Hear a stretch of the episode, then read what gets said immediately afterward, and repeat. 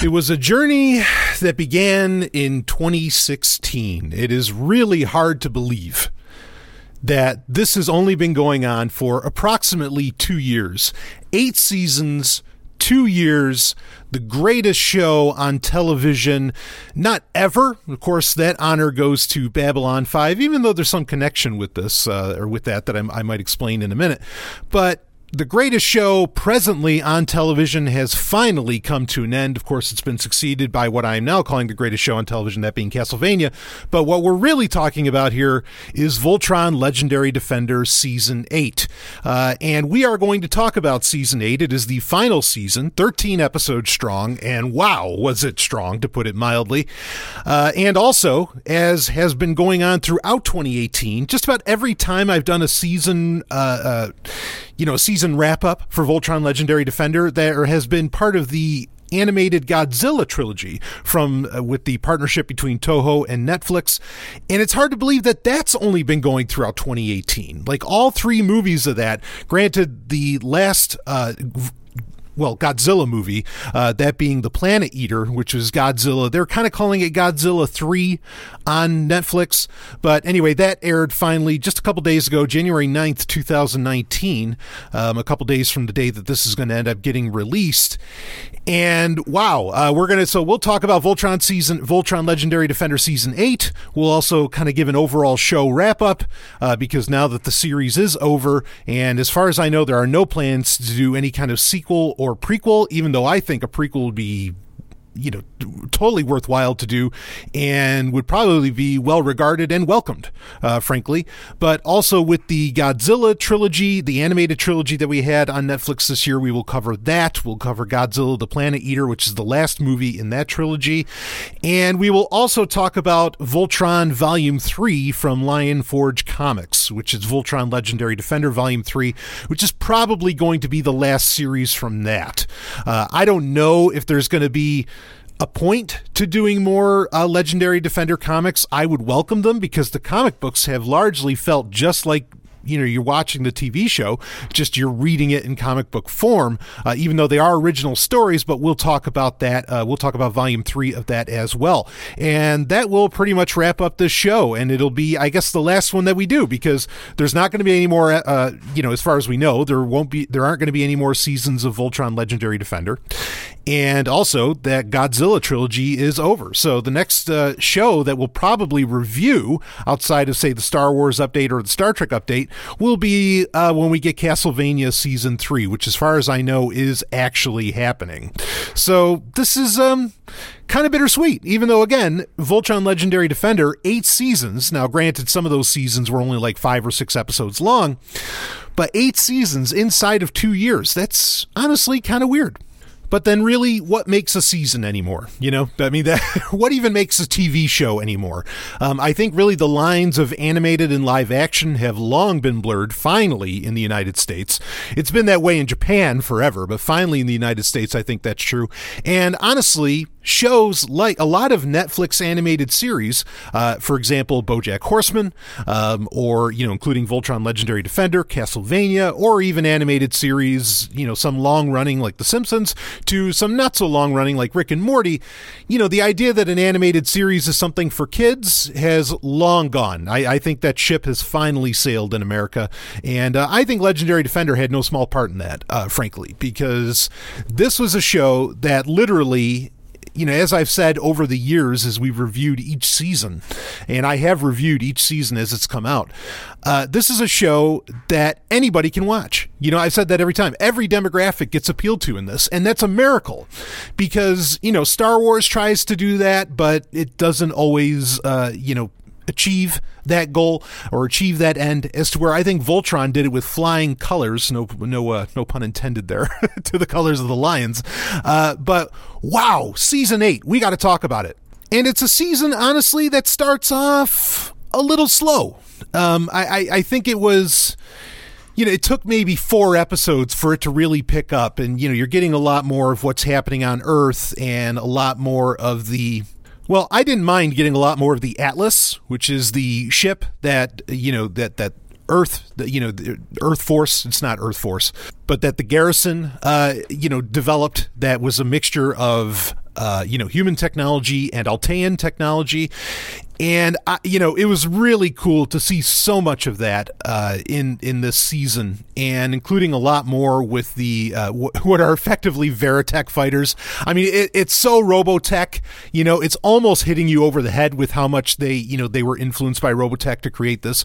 But uh, but it was just it was so cool, and the season really continued on with that with that, and really that whole theme of which has been Voltron Legendary Defender's real strength is that cool factor that it has in spades. Let, and let me, you know, I, I want to say this quick be- before I forget.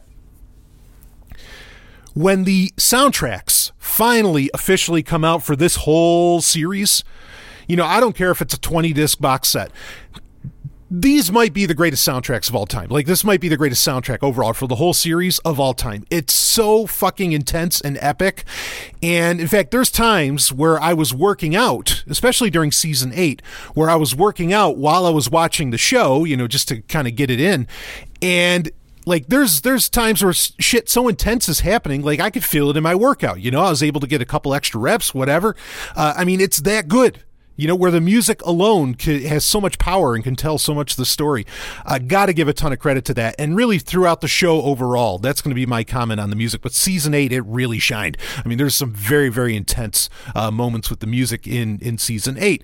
Now, season eight, you can I, I gotta admit, as cool as everything was, I mean, there's battle after battle. There's like new technology, or they're you know they're going through. Uh, spoiler alerts, folks. You know they're going through the universal mind where all consciousness is interconnected. I mean, you had so many wild ideas get laid out in this. The multiverse, where you know, I mean, pretty much you find out what Honerva, or who was originally uh, you know the witch Haggar, who was working for Zarkon. Of course, you find out what what that was all about, really, and a lot of this is stemming off of season seven as well, where you find out that's Lotor's mother, and she was the wife to Emperor Zarkon, and but then she lost her memory, but then she got her memory back when she went into you know kind of the the the pocket universe where there is so much quintessence and everything, and Lotor comes back and.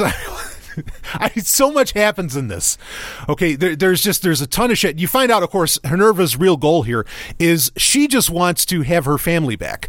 She wants to find the in the multiverse. She wants to find the alternate universe, the perfect universe, where Lotor, her son, is treated with respect by Emperor Zarkon or by Zarkon, and where she is married to Zarkon and she can live happily ever after. And you know, I'll tell you, like it, it's pretty amazing in in a world. It seems in, in a world of entertainment, and I'm speaking very broadly, not just about Netflix or Voltron Legendary Defender. In a world of entertainment where it seems like writers really suck ass at creating villains. Uh, Voltron Legendary Defender has not really had that problem, which is pretty impressive for a lot of reasons. But you really get, you start to feel bad you know, there's points in season eight where you feel bad for Zarkon because Zarkon comes back. There's points where you actually feel bad for Lotor, even though that's been going on over the past, you know, few seasons, really. Uh, ever since, I guess, pretty much season four, uh, when Lotor entered the scene, is, you know, you do have some empathy for him. And you really end up having empathy for Honerva or Haggar, you know, depending on, on at what point the character is in. It's the same person, of course. And I was amazed by that. Like I genuinely felt bad for Honerva and like I understood sort of what she was trying to do. The problem is, is that for her to find her alternate universe and she's trying to harness all the quintessence and, you know, pretty much enslave all of the Alteans, which she's Altean, but enslave all the Alteans to use their power and their collective quintessence to you know to rip into other universes pretty much uh, and there's a really cool moment where actually voltron rips into another universe and it does so by literally slicing a hole with the blazing sword in the universe. Uh, that's actually like fairly accurate science is that you you know theoretically you could if there are multiverses if there are alternate universes you could rip a hole into them if you heated a section of our universe enough. I mean we're you know superheat wouldn't even be the word to to describe it but that that is actually fair science. Uh, and that you know that's another thing that we get a lot of on display. Incredible accurate science, like the white hole comes back in this, which that's a genuine theory, uh, and they play it up very well uh, in in Voltron Legendary Defender as they have been for the past couple of seasons.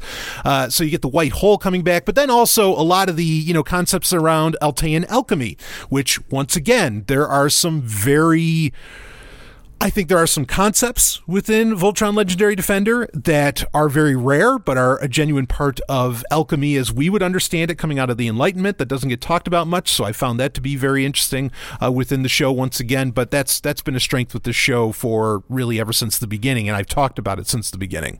But anyway, the, maybe the most impressive feat of season eight is that you end up getting you end up feeling bad for all of the villains that have been developed over these eight seasons. Um, there are a lot of other really cool things that happen within within this season. Uh, I'll tell you, like now that you have after eight seasons, you have such a great cast of characters, like secondary characters and so on. Uh, that are so much fun, or even the primary characters. There were a couple couple breathers within the 13 episodes of season 8 and one of the one of the breathers was there's there's a time where they they go they have they celebrate this day like this holiday on this planet that they want to help out and you know of course have them be part of the uh, Voltron force. And while they're celebrating everything there they well I mean they're already part of the Voltron coalition I should say not the Voltron force but the Voltron coalition and while they're there, like Shiro's kind of walking around, everybody's going around at this carnival and everything to celebrate this this holiday. And there is they're having like an arm wrestling tournament. And Shiro ends up joining the arm wrestling tournament. Now he has like a robotic arm, so he kind of kicks ass through a lot of it, but then there also there's other contestants who have robotic arms. But it was very much like watching it was almost i mean they really played it up and they did the cheesy music and you know kind of the cheesy presentation and everything where it was very reminiscent and i'm sure this was intentional of Sylvester Stallone's movie Over the Top, which I, I still think that movie is, I mean, it's ridiculous, but it's so much fun at the same time. I mean, as long as you understand its cheesiness and for I mean, Shiro ends up becoming the champion. like he takes it all the way, and it was just it was just a fun little episode for them to do. Uh, there's another breather where they go through kind of, and and I know other shows that do this. And in fact, I'm going to compare this to the greatest show of all time because it did a similar thing. Uh, they did an episode where it's kind of a documentary style episode where you know somebody has a camera and they're going around in a day of the life of. Um, you know whatever's happening or wherever they happen to be. In this case, it was aboard the Atlas, uh, and that was kind of a cool episode. I mean, it's sort of a trope now, but at the same time, I understand why if you know some if the producers or the writers want to end up doing this, you know, if Mitch Iverson, one of the primary writers for the show, uh, ends up wanting to do this, I mean, hey, you know, who am I to stop him? Um, but I'll tell you, you know, that speaks of, and we're, we're going to get into some of the bigger things that happened within the season because there were some major, there was some major, major shit that went down. Um, but this all really reminded me of what is genuinely the greatest show of all time, the greatest television show of all time, which most people know me, know what it is, know what I say it is, and that is Babylon 5. This really felt like season four slash season five of Babylon 5, where it felt like there were, was season eight. So, with season four of Babylon 5, J. Michael Straczynski, who made that show, which by the way, J. Michael Straczynski, this is the connection with Babylon 5, also uh, created and was the lead writer for uh, Voltron the Third Dimension, which was a 90s uh, continuation, shall we say, or kind of a reimagining of, of Voltron, uh, long before you know, Voltron Legendary Defender was a gleam in anyone's eye long before Netflix was even a gleam in anyone's eye. Uh, but anyway, so you know, this is Voltron has attracted great writing in the past because I think J. Michael Straczynski is certainly one of the greatest writers in history, uh, certainly within Hollywood anyway. And with season four of Babylon Five. Straczynski didn't know if he was going to get a season five. He had a five year plan, but he didn't know if he was going to get that, that season five. So he rushed a bunch of storylines to come to completion in season four. In fact, there is even, much like in season eight of uh, Voltron Legendary Defender, there was a documentary episode within that. Uh, and, you know, where, where someone's going around with a camera and interviewing everybody, you know, and so on.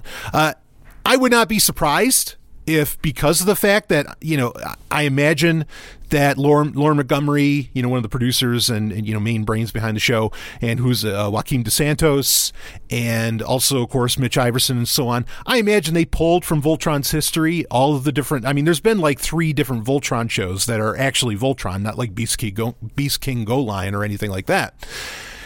And so they probably knew of Straczynski's work. They probably knew about Babylon 5 as well. In fact, I think most people in Hollywood know about Babylon 5. They just don't want anyone else to know about it because then they're going to want to watch it and they're going to find out how shitty the shows they make are. But, you know, Voltron Legendary Defender is actually a great show. So I, I could imagine they pulled some of that, you know, like they said, oh, yeah, Straczynski did this. Let's copy that. Let's copy that.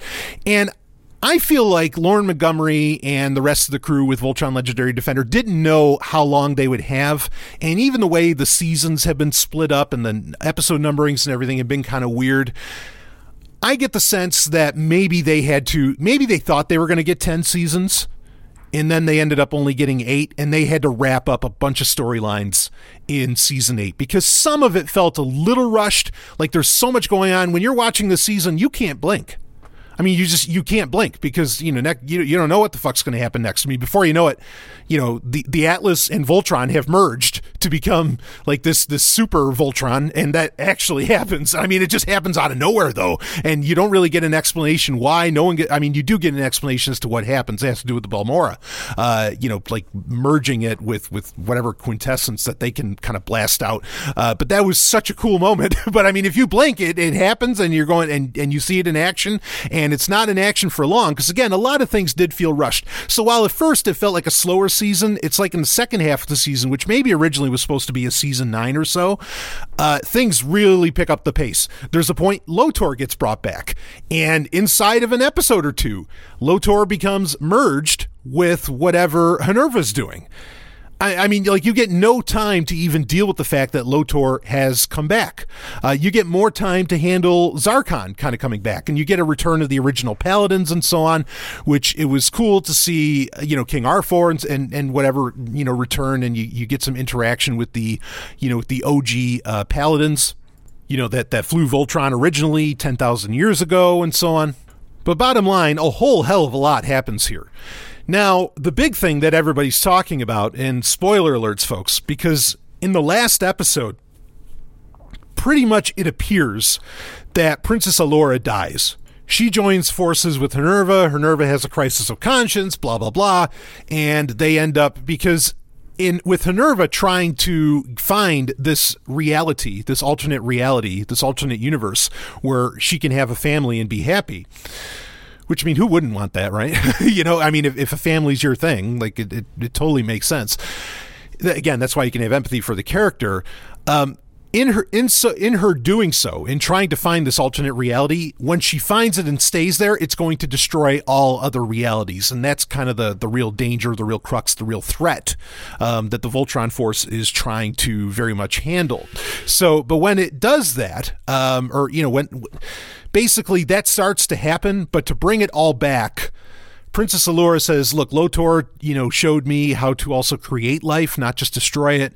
And you know, with your and my power together, Allura and Honerva together, we can restore uh, pretty much the multiverse." And that's exactly what ends up happening. Now, a lot of people have complained about Allura, Princess Allura dying. Um, I feel like, like much of season eight, it felt rushed. Like that's something a we should have had more time to deal with her death. Like I would have loved kind of like with Castlevania where I applauded Castlevania in season 2 for having an entire episode that just dealt with the aftermath of the great battle, you know, like between Alucard and you know and and and so on, you know, and and Dracula. Um yeah, I, I would have loved to have had that episode, even though you could you do get a good eight you know seven eight minutes of aftermath. Uh, you know where and, and you find out some pretty cool things like that that hunk you know becomes like this culinary ambassador and brings worlds together through food blah blah blah. Uh, you know lance becomes a farmer. Of course he falls in love. I mean that's another storyline that was kind of rushed is that you have lance and allura falling in love more or less getting married and you know like then she just dies. And i would have loved to have explored that relationship more and you could have had so many great stories where either Lance or Allura, one of them is in trouble and the other's in love and need, you know, that's their lover and they need to go save them and so on. And that could have been so cool. But that didn't really happen either. But I mean, I do appreciate, like, I'm glad that she ended up with Lance and not with Keith. And of course, she wasn't going to end up with Shiro, which, by the way, kind of the last, almost the last, uh, uh, uh, clip or the last little I don't, I don't know scene you could almost call it a scene that you see with uh, with Voltron Legendary Defender is you see Shiro getting married to a guy and they kiss and they finally finally kiss. Um, i thought that was great. There was actually a lot of moments throughout season 8 in fact there's one of the Galra who you know she was one of the lieutenants for lotor. You find out she has both dated men and women. Um, i thought that was really cool you know? I mean so uh, once again really the social forward thinking in this show was on full display uh, within season 8 so i liked that. You find out that Pidge's family pretty much, you know, becomes in charge of you know creating like uh, the next generation of legendary defenders and so on. That's cool. Uh, Keith, you find Keith pretty much gets offered to become like the leader of or the emperor of the Galra Empire. Which I think is, I mean, that was such a cool little twist. But again, you only get to spend a few minutes with that fact. And that very much smacked also of Babylon 5, where you have this, you know, character who you wouldn't think would become emperor, but like, you know, the character of Londo Mollari in Babylon 5, where he eventually does become emperor, or even like Vir, how Vir Cotto becomes, you know, emperor of the, of the Centauri Republic, uh, you know, in Babylon 5. It felt kind of like that, though it's cool because Keith says, no, I don't want to do it. And you find out that Keith's ultimate fate is that he, not ultimate as in his death, but he turns the Blade of Marmora into which of course he had been a part of for a few seasons now he turns that into like a humanitarian aid organization. And i thought that was really slick. I thought that was cool. Uh, so th- you know they did they did a lot. And they show you who ends up you know kind of the galra more or less join the voltron coalition. And it basically ends with the lions leaving. Like they're they're I guess they're not needed anymore, so they go off into space, and that's that's more or less how the you know how the show ends. It was a fine ending. I would have loved to have spent more time with it. And again, there seemed to be so many storylines that were so rushed. You easily could have gotten two more seasons just out of the story being told in season eight but just expanding upon that. And I, I, really wish we would have gotten that. But I'm not going to let it take anything away from the show this is still one of the best shows ever made. Um, if you wanted to differentiate animated series, this is certainly one of the top animated series in history, uh, in my opinion. It is so funny, and the laughs were still like laugh out loud stuff for me in season eight. Uh, like there's there's the really uh, smart guy that like can figure out all the different he figures out all the different permutations for what could happen in the future, and he's like, all right you need to wear different socks otherwise the probability of us you know making this mission work is is going to be bad. And and there's just like little jokes like that that are just so goddamn funny. Um, yeah i mean season 8 didn't disappoint but it just went too fast and and it's a shame because I think if maybe if the writers, if Mitch Iverson and Lauren Montgomery and all of them, you know, if they knew just the kind of time frame that they would have, maybe they could have spaced this out a little bit better and paced it a little bit better. Because you know, I think back to like season three and uh, season four, parts of season four. There's parts of season four that are incredibly exciting, but I think back to some of the earlier seasons, and they spent way too much time on on certain aspects uh, of things. And I mean, they, but they did. I'll wrap it all. Uh, uh, you know, I'll give them credit. They wrapped it all in a very nice bow. Like w- there is no need for any future entries into the series. Like I said, I wouldn't mind seeing a prequel. I wouldn't mind seeing a sequel movie where Princess Allura comes back because you don't exactly see her die, right? I mean, it's it's. And I'm pretty sure one of the producers have come out and said, "Oh yeah, she's dead," but you know there there's wiggle room. Like you're not seeing her body vaporized uh, effectively. At least i didn't feel that you really saw that. So i don't think that and especially since voltron is explicitly saying there's a multiverse there's a universe where princess allura is probably still alive and she could come back. Uh, so i could see doing more in the future but I don't know that that's going to happen, and it seems like everybody's more or less accepting the finality uh, of season eight. So you know, overall, I, again, what more can I say that I haven't talked about before when we reviewed every season of Voltron Legendary Defender? It is absolutely one of the best shows ever made. I mean, and, and it was the and for the two years that it's been running from 2016 to 2018, it was consistently the best show, quote unquote, on television. I mean, it just was. And I think it would be fascinating to see people. I'd, I'd love to hear reviews from people that can like binge watch all eight seasons at once. And like because that that's going to be a fucking wild ride. I mean, even though we only ever ever had to wait a few months in between seasons, you know, over the past couple years, I mean, that's got to be a trip to fucking experience that. Holy shit, you know. And for a lot, I imagine there would be a lot of connections that would make more sense. Um, and that leads us into reviewing Voltron, uh, Legendary Defender Volume Three of the comic book series, which has a which is it's a five issue series, uh, limited series just like volume one and volume two were, and just like those, where it's a it's a story that takes place between certain episodes, and it is, as far as I know, they are canon because Mitch Iverson, who writes the comic books, is also one of the main writers for Voltron, you know, for Voltron Legendary Defender, so he would know. And this story for volume three takes place between season four and season five, so we don't know, or the Voltron Force doesn't know that Lotor is the bad guy yet, but you can really tell what's happening here in the timing of this release. It, it's a perfectly fine story. They're rescuing a bunch of planets, more or less, from this giant space creature in the Galra. Like that. That's a gist that happens throughout Legendary Defender, certainly the cartoon, and.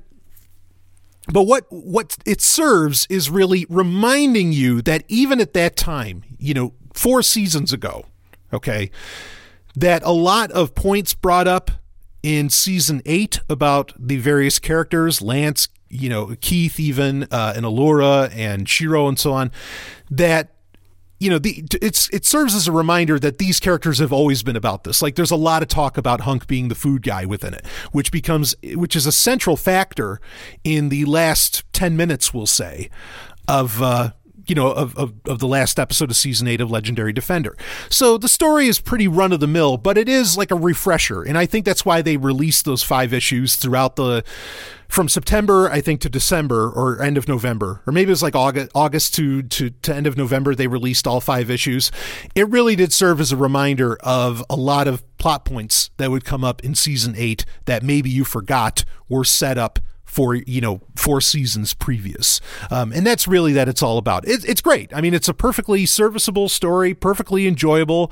You know it, it's just like again it's just like watching an episode but you're reading it and you get the humor. There's there's more laugh out loud moments in it, uh, and there's tremendous action. Uh, not as tremendous of action as happens in season eight. I mean, the action's nuts that happen in season eight of Voltron Legendary Defender. I mean, it just and it doesn't. It's at such a crazy clip too. Um, but yeah, volume three, perfectly readable. You know, to- totally. If you love Legendary Defender, absolutely read all three volumes. Uh, each one has been great. Each one has been like just watching an episode, like I said. Uh, but this one does serve to remind you that again, a lot of things were put in place long before that end up coming to fruition in or become important with various Voltron characters in season eight. Uh, and I, I, I really, yeah, I, I loved it. And it was great to read it before then because, again, it did set you up for that. Uh, so great timing on, you know, on the team's part, on Lion Forge's part, you know, and, and certainly Mitch Iverson did a great job, you know, again, putting all these well, putting a bow on everything, pretty much. So, Voltron Legendary Defender, it is over. It's in kind of an end of an era because I still think everybody is in shock that it was that fucking good, but it was that fucking good. And it'll go down. I don't know if it's going to be like in my top 10 shows of all time, but it's going to be, it's, it's easily in my top 25. You know, I, I still think it was that great. Uh, I would have loved if it had a little more sexy. I would have loved if they could have been a little more explicit and not, you know, appealed to the kids, to the little kids, a little less.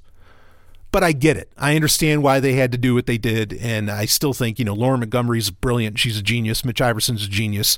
You know uh, Joaquin Dos Santos. I mean, they're they're all obviously brilliant with what they put on what they put on the panel and, and and you just you see it you know? So just a tremendous show. Again i wouldn't mind if they did more with it. If they want to go full franchise with it i don't think that would hurt netflix at all. Um, but we'll see what the future holds. Now something that i think really is finality or has finality and i can't imagine there's ever going to be any more done with it and talk about being wrapped up in a nice package with a nice little bow on it that is the animated godzilla trilogy um, on netflix which the last uh, entry in that, which is Godzilla 3, The Planet Eater. Uh, you know, did did finally just come out on January 9th, 2019 on Netflix. And why don't we go ahead and get into our review of that? Ooh, well, uh, you know, I gotta say, opening it up, I mean, I loved the first two movies um, in this series. I dare say the third one is still great, but it's easily the weakest of the bunch. Uh, the first two, of course, the first one being Planet of the Monsters, uh, and then the second one was uh, City on the Edge of Battle, and now the third one, which we're reviewing here, is The Planet Eater. And they do comprise one whole story. I mean, you really could watch this as one, I suppose, total runtime would run about five hours, perhaps but there's no real great span of time between each one. They really take place one after the other. I'm sure they were actually all made at the same time and they just kind of drew out the release a bit, um, which is fine. And it, they all pick up pretty well from each other. Like, I. You definitely need to see the previous films. They they are no way standalone whatsoever. But, you know, if it's been a few months since you saw the last one, they give you a little reintroduction as to uh, to what's going on.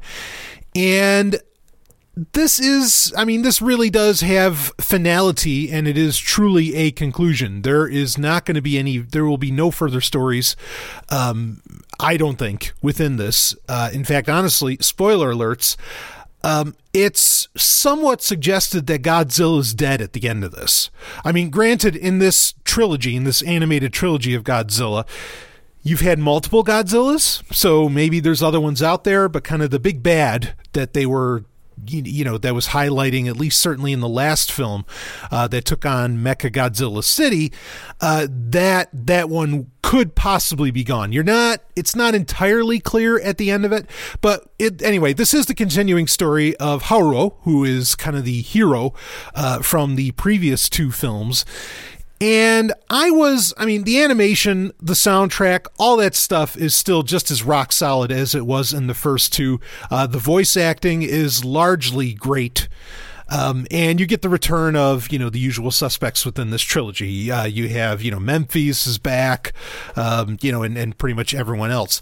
Now the third one, this does what was hinted at in previous films in the trilogy is this does end. I mean, let's just cut to it. This ju- this does end with uh, Ghidorah versus Godzilla. Now, interestingly, in the English dub of this, and I didn't watch the Japanese dub. In the English dub, they do call him Ghidorah.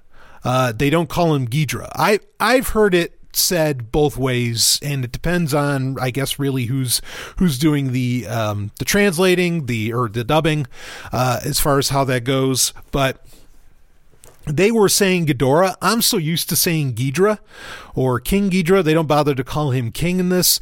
Uh, it's interesting though. While Ghidorah is a kind of a three-headed monster in this, Ghidorah is actually a creature from another universe uh, that has varying abilities to fight Godzilla. Uh, I mean, it's a very look it's a super complex story, and the third movie just makes it all the more complex.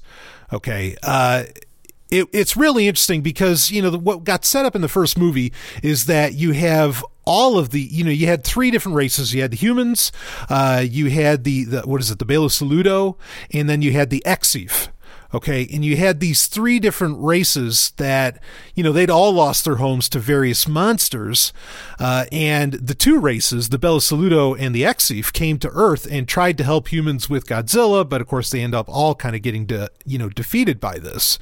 And while the first movie is the humans trying to put an end to the monster, okay, that being Godzilla in that case, the second movie is definitely about the Bilusaludo, uh, you know, coming up with their solution. And in fact, in the third movie, you get a different perspective on their solution.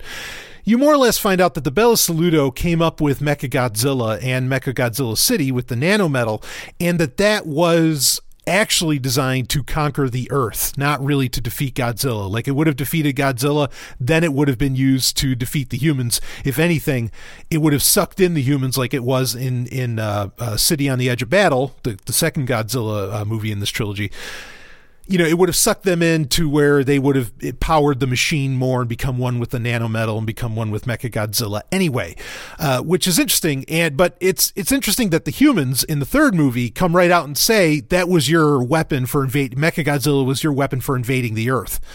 And so the Bilusaludo are just not trusted, and they're more or less out of the picture in this picture.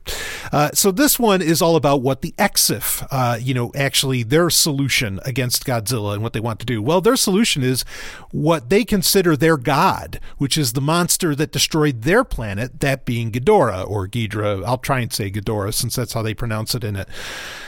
Um, and there's a lot of just like in the in the previous two films, there is some heavy duty philosophy and ideology in this, and I mean heavy, heavy shit. In fact, really, what you find out is that the grand overall message. Okay, you get you get your battle between you know, I mean, there, there's some stuff that happens between Haruo and Memphis and so on, you know, the humans and the Exif, but you do get your somewhat of a battle. In fact, it's actually, it's, it's admittedly kind of anticlimactic. Like, it's not a big bad monster battle between Ghidorah and Godzilla, which I kind of would have I kind of wanted, but I get what they were going for, and it is kind of surprising that they didn't go with a you know let's go with this classic battle. I mean that is kind of the classic kaiju battle, which is Godzilla versus Ghidorah. There's also a nice save in this film, admittedly by Mothra, Mothra, and we'll we'll talk about that in a second. But what this kind of the overall message of these movies turns out to be when you finally get to the third one is this is really a play on the great filter. Now they don't say that by name but that's really what they're getting at is the exif believe that anytime a civilization really starts to develop technology and so on uh, that eventually they get to the point where they create a monster greater than the the race that created the technology and then that is nature kind of nature's way or the universe's way of bringing balance back is the creation of this monster and you know real it's it's funny because in a way, in fact, one of the humans says this, not even the Exif, who are like a religious species, and again, they worship Ghidorah. Uh, the hum- a human claims very early on in the third film, saying, you know, hey, maybe humans were created by the universe or God to bring you know to birth monsters like Godzilla, like kind of like the old George Carlin skit, right? Where George Carlin says, you know, maybe humans were the Earth's wet were were created so the Earth uh, could have plastic, right? and that humans weren't the point, plastic was the point, uh, and uh, kind of a similar idea, but in this case, instead of plastic, you know, we were designed to birth Godzilla. And that's an interesting concept to bring up. There is, again, some philosophy in the whole matter where I think it's actually Memphis who's saying that, you know, monsters are called monsters because they are beyond human intellect to destroy. Like, so a monster is anything that's kind of beyond human. I'll admit I kind of like that quote out of context because, you know, sometimes I like to think of myself as a monster. But anyway, um, yeah, so again, a lot, a lot of that philosophy, uh, you know, in there. And another the other point that you get is that really the you find out the Exif and pretty much Memphis who you think is Haruo's friend in the previous two films.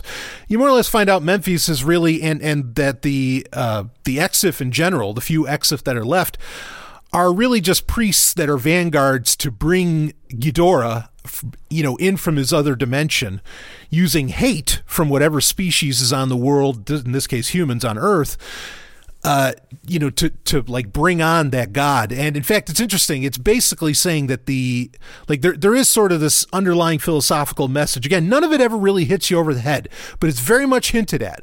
And I don't think I'm reading into it. Like there's quotes that you can pull where it seems fairly obvious, not over not hitting you over the head, but fairly obvious, where it's saying that really religion and gods come out of hate. In fact, heroes come out of hate and and so on. And and so there's almost like an anti-religion, anti-hero kind of message in this. Of course, also there's that anti-technology message um, that's a major part of this film. I mean, this is really intellectual stuff, intellectual stuff on a level that Godzilla as a franchise generally doesn't hit. Even though the first Godzilla film from the 50s was certainly a commentary on World War II, on you know Hiroshima and Nagasaki, okay, and you know the A bomb. Uh, and there may have been other, like Shin Godzilla, the kind of the latest live action Godzilla film, certainly had a kind of had a, a broader point to bring up. But this is again highly, highly philosophical and ideological. Uh, a lot of the points that they're bringing up were very interesting. And then, I mean, you pretty much find out the Exif. They they come to this conclusion that you know, like we figured out how to travel through time. They're you know, and they start getting into almost like a Carlo Rovelli explanation of time that there is no future, no tomorrow, but that eternity doesn't exist, and that the great blessing is destruction. And they're more or less talking about the great filter, saying that you know, eventually every civilization brings on its own monster, its own destruction, and that you should just accept that that's going to be a thing. Uh, of course, for the Exif, it's Ghidorah that they actually bring in from from an alternate uh, universe, and yeah, that you know, again, as far as how much you want to agree with some of the messages in these films, you know, that's up to personal taste. Uh, some of it I thought was actually very insightful, uh, personally. And again, it's not something that I think I'm interpreting what they're saying. I think it's what they're genuinely saying. And I'm sure if there were some kind of interviews uh, with the creators on this, that they would probably explain more of that commentary. Um, the maybe the most interesting thing is kind of the the aftermath of what happens because for various reasons you know and, and again it's hard to like actually explain in audio because so much of what goes on is very visual and there's not much talking. You have to see what's happening to really explain it. But basically godzilla does finally you know beat uh, Ghidorah and Memphis ends up get, get ends up getting offed and so on. Um, now, in the second film, actually, I think it was the end of the first film, but in the second film, you find out more about the kind of the future descendants um, on Earth, perhaps humans that like evolved in a certain way after however many tens of thousands of years that these movies take place after the 20th century and they really did some interesting things with th- with those. They just call them the natives. I don't think they ever gave them a name. Um, they did some interesting things with those characters in this, and they really take a center stage. Like you find out that the natives have developed telepathy.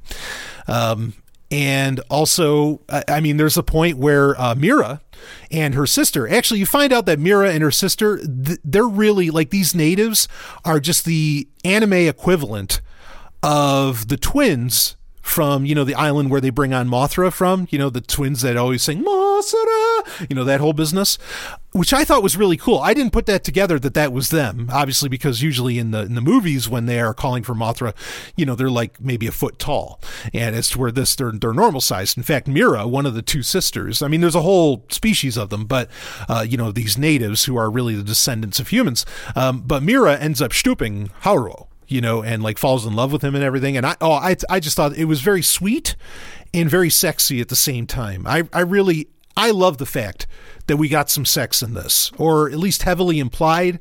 I mean, you don't like, you know, see the fucking, but that's fine. But it was heavily, heavily implied. Um, and I, I enjoyed that. And even they have. So basically, after Ghidorah is defeated by Godzilla, um, the humans, like the, because of somebody left over, they get access to nanometal and they find out that the nanometal can remember all of the technology it's ever touched. And so they could effectively rebuild civilization. So Haruo takes that source of nanometal, it's actually a person, takes the source of nanometal and rams it into Godzilla. Okay. And, you know, it is assumed that Haruo, the nanometal, and potentially Godzilla himself or herself is destroyed uh, at that moment. You know when when he rams that in, uh, and and it's all gone, and then it goes I don't know hundred or however many years in the future after that, and you know there's like a bit of a time lapse that goes on, and you see as the humans integrate with the natives more, and they become one species, and then you know it's far in the future, and they're pretty much like there's kind of a memorial that they're having to Haruo, who they see as a very real hero and uh, they have it would appear that the natives and there are the hybrids of the natives and the humans which again the natives are really just future humans have eschewed technology and they're just going to continue to live a primitive life and you know kind of be one with nature and all that. And that way they don't end up creating another monster and they break the cycle um, that the Exif were claiming happens to every world where monsters get created and destroy the world again, I mean, very anti-technology message, right? And and saying like getting back to nature and all that stuff. And I can, on a certain level, I can appreciate that. In fact, I really think you know one of the beautiful things of if we not if when we do as a species as humans go to outer space and we're able to per- potentially, for lack of a better term, colonize other worlds. I hope that the people that are kind of into rewilding, ironically, of course, because they'd be using spacecraft to get there, but ironically, get to do their little bit of rewilding and live their natural lives. I mean, go ahead. You know, I want people to be able to practice whatever kind of lifestyle they fucking want. You know, if they want to, if you want to go out there and, you know, live in the cave or the woods, whatever, and, you know, not worry about technology and all that, frankly, if you've been listening to Sovereign Tech long enough, you fucking would. I mean, it, it, almost seemed to be the logical conclusion. So, you know, I can appreciate that, and I can really appreciate the message overall. In fact, really, Voltron season eight had somewhat of a similar message where there was this constant, you know, message of, like Princess Allura would say it, um, even when they would bring on uh, the creatures that like naturally have quintessence and everything. That that was it the Balmera, uh, not to be confused with the Bilusaludo that we mentioned in for for Godzilla, but the Balmera in in uh, Voltron Legendary Defender. They're basically space whales, you know, that happen to have like a, an entire species of bipeds that live inside of them you know, this idea that technology can't solve everything was very pervasive in Voltron Legendary Defender Season 8, and it's definitely a major message in this Godzilla animated trilogy. And I think that really comes out of, both for Voltron and for Godzilla, personally, I think that comes out of that you know, I say I've said this many times on Sovereign Tech that we're not ready for the level of technology that we have, and I think a lot of people in some ways recognize that. And because they recognize that, uh, they want to, you know, they're so confused by it. They're they're dreaming of a of a golden age or a simpler time, perhaps. And this happens with any like major change in. I mean, this happened. You can find writings like this during the industrial age in the early 20th century, uh, and I think in a very real way, these are the modern writings of that. I mean, one could almost argue that this. I mean, this is going to sound weird, but that this Godzilla trilogy, animated trilogy, is very much the modern Japanese version of, you know, Henry David Thoreau's Walden. Right? like get away from everything and just shut it all down, you know, and ram it into the biggest monster you can ram- take that technology and ram it into the biggest monster you can find. And I can really appreciate why people feel that way. Like I can empathize and I can understand where they're coming from. Okay. And, you know, effectively the humans go native at the end of this. And, you know, in Japanese film, you get a lot of that. Like, I mean, even one of my favorites, Final Fantasy, The Spirits Within, uh, that's one where there's this message of, you know, we're hurting the earth. I mean, the Japanese have very much have like a, a an environmentalist bent but their environmentalist bent doesn't come from the same like government and corporatist uh, angles that reinforce it in America. Theirs comes really from Shinto. It comes from their culture, you know, thousands of years old of their culture. And so that for that message to appear more in Japanese cinema, uh, it's a, I think it's a little more genuine than perhaps it may be like other people feel it's perhaps not so genuine in uh, American film and American TV shows and so on. And, you know, there's debates to be had around that. Personally, I give a goddamn about the environment. Yes, I do. And, you know, ecology is a very real science and I am on board. Okay. Um, but yeah, I, I, get, you know, I can see where there are elements of either of both sides of this argument that that have validity. And so, but but for the Japanese, I mean, this is really a part of their culture. This kind of message is very deep for them, and it's been in their, it's really been in their cinema for a while. But also, I think it's just getting more and more pervasive as technology becomes you know imminently more pervasive there and uh, yeah i mean that's how they react is they make a godzilla movie that becomes an anti-tech creed you know? And, i mean that's very much what i feel like.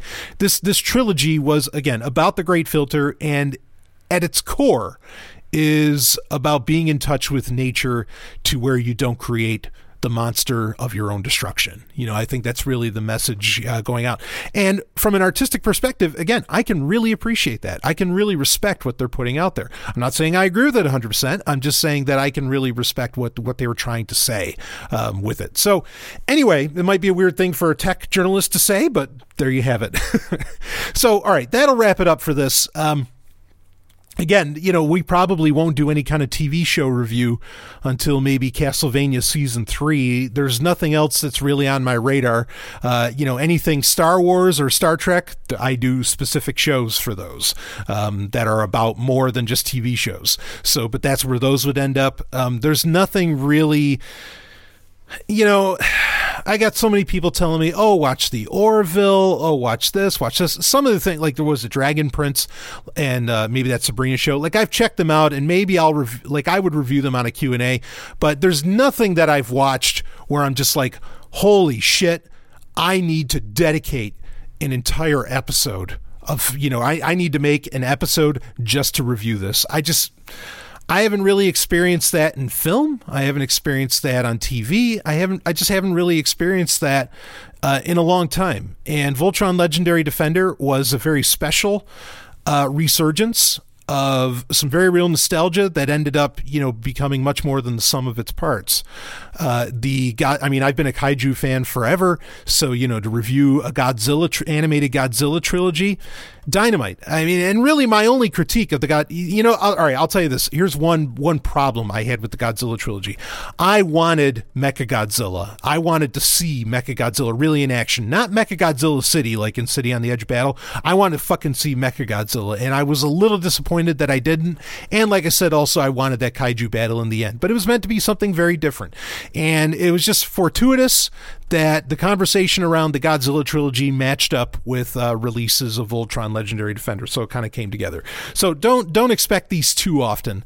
Um, I and again, I just I can't really picture the show that would come out that would just blow my mind, uh, like Legendary Defender did, or the trilogy that would have the you know franchise cachet that you know that that Godzilla does um, with me.